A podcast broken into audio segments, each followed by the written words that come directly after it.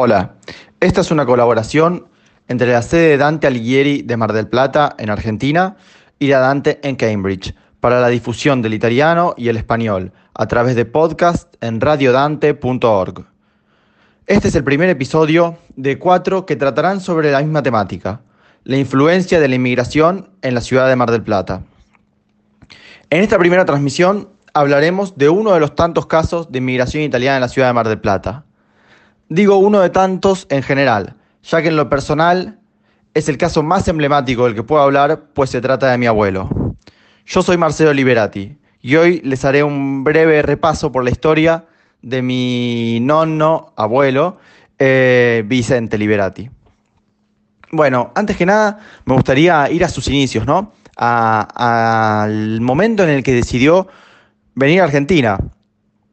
Él vivía en una familia de campesinos en el centro de Italia, en la región Umbra.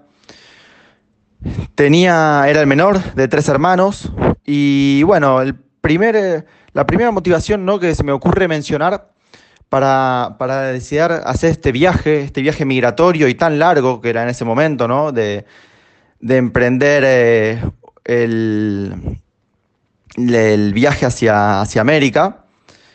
Creo que lo primero que lo movió fue probablemente buscar su propio destino. O sea, creo que no quiso quedar atado al legado familiar que tenía ahí de ser agricultor, de trabajar en las viñas, en los olivos, con los animales de granja. Creo que su primera motivación fue esa, decir, soy el menor de los 3 hermanos, pero no me voy a quedar acá con lo que me toque, sino voy a ir a buscar mi destino, voy a ir a independizarme, a hacer la América, ¿no? Lo que se decía en ese momento. Obviamente esto está dentro de un contexto en el que había un importantísimo flujo migratorio hacia Argentina, pero bueno, creo que cada caso es particular y cada quien habrá tenido sus razones. Lo único que es seguro es que esta tierra ofrecía oportunidades y por eso vino mi abuelo hacia acá. Él, cuando llegó acá, no tenía ni ya decidido qué iba a hacer de su vida en cuanto a lo laboral. No es que tenía un sueño o una carrera específica que él deseaba seguir. Él simplemente fue un italiano más que, como tantos, llegó aquí a la Argentina el 8 de enero de 1951 a bordo del buque Santa Cruz, invitado por su tío conocido, digamos, Juan Cardinali, que era lo que se hacía en ese entonces, ¿no? Que para ingresar legalmente al país uno tenía que tener alguien como que lo invitaba o que se hacía cargo de su llegada o de recibirlo aquí. Bueno, como es obvio, él finalmente se instaló en la ciudad de Mar del Plata y aquí comenzó a trabajar de lo que podía para sostenerse, digamos, para tener un sustento. La ciudad de Mar del Plata, se las presento un poquitito, muy brevemente, es una ciudad balnearia hoy por hoy, pero también con industrias, como la textil, como la construcción, como la del turismo, como la gastronómica. Pero en su momento había comenzado siendo solamente una ciudad turística. A principios del siglo XX, digamos, explotó como ciudad turística para lo que es la aristocracia argentina. Hacia la década del 40-50 sí explotó como ciudad turística para la clase media o las clases populares. A partir de allí hubo una grandísima proliferación de hoteles y establecimientos para recibir visitantes. Y bueno, justamente en uno de esos empezó a trabajar mi abuelo en un principio. Él trabajó en algunos hoteles de la ciudad haciendo temporadas. Y bueno, acá viene lo primero que quiero destacar de mi abuelo: su voluntad. Porque siempre él, creo que no sé si tenía muy claro el camino en el que iba a terminar, pero sí tenía claro el cómo. Y el cómo era con curiosidad, con trabajo y con aprendizaje.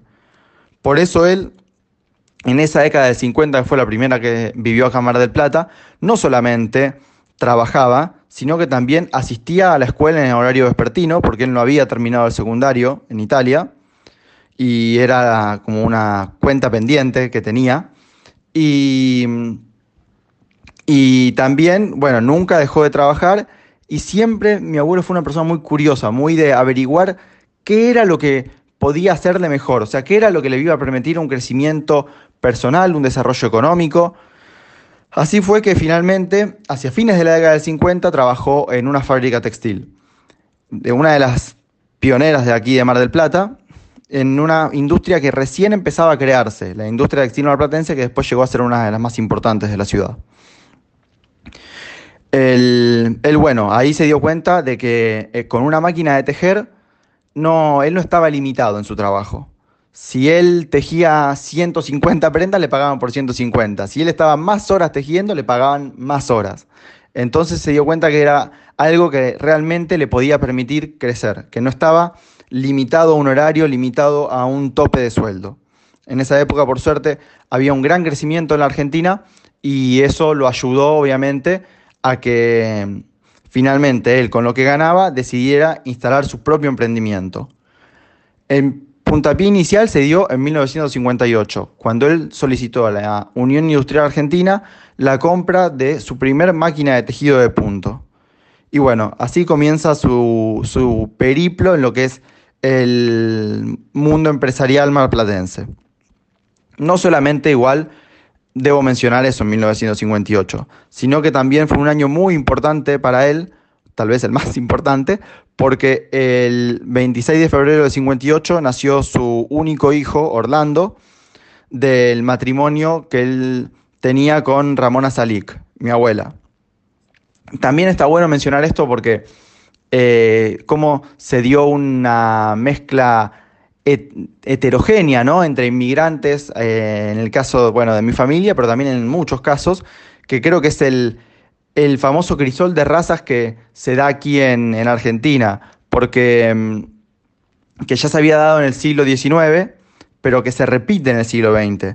Mi abuelo, un campesino umbro, llegado desde Italia, se casó con Ramona Salik, una hija de sirios venidos, bueno, que escaparon de los gobiernos que comenzaban a radicalizarse hacia el Islam en Medio Oriente, ¿no? Ellos, bueno, obviamente vinieron acá a forjarse un futuro y tanto mi abuelo, creo, como mi abuela fueron personas que ante todo querían vivir bien y ser independientes y darle un futuro a su familia. Y creo que esas son hilos conductores que unen a las voluntades de muchos de los inmigrantes que han llegado a esta ciudad. Y bueno, hoy yo soy tercera generación de una familia que se dedica al tejido, y si tengo que hablar de las cosas que más me conectan con mi abuelo, creo que justamente, y dejé esto para el final porque tal vez es lo más simbólico, lo más sentimental. Mi abuelo, el día que se instaló acá en Mar del Plata, creo que él se casó con esta ciudad.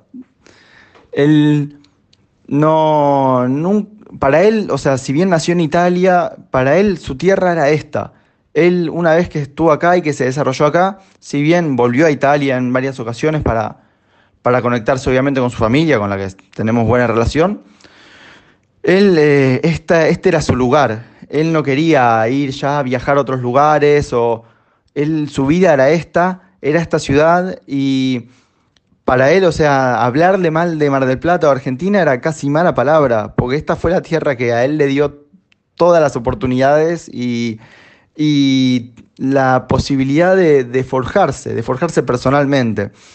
Y a mí esto me llega mucho porque yo hoy por hoy siento lo mismo, aún en contextos de los que ha pasado el país, de desorden social o desorden económico, uno sigue apostando porque ama esta tierra y porque también, o sea, la ve como un lugar donde poder desarrollarse, donde poder crecer, como lo hizo mi abuelo y como lo hicieron tantos inmigrantes, junto a una familia, con mucho trabajo, curiosidad y, bueno, por supuesto, yendo para adelante con esa fortaleza que caracteriza a los italianos. Voy a ir cerrando esta breve historia. Espero no haberlos aburrido. Para mí, obviamente, es una historia personal y me llega muchísimo, y espero haber podido transmitir un poquito de lo que es el amor que tenía mi abuelo hacia esta tierra en la que fue inmigrante y a la que no sé si la tierra lo adoptó él, pero estoy seguro que él adoptó a Mar del Plata como su lugar. Muchísimas gracias a todos por habernos acompañado. Los invitamos obviamente a seguir los nuevos podcasts en italiano, en español, que van a darse en radiodante.org, y bueno, espero que los próximos capítulos sean igual o mucho más entretenidos que este. Los saluda Marcelo Liberati. Hasta luego.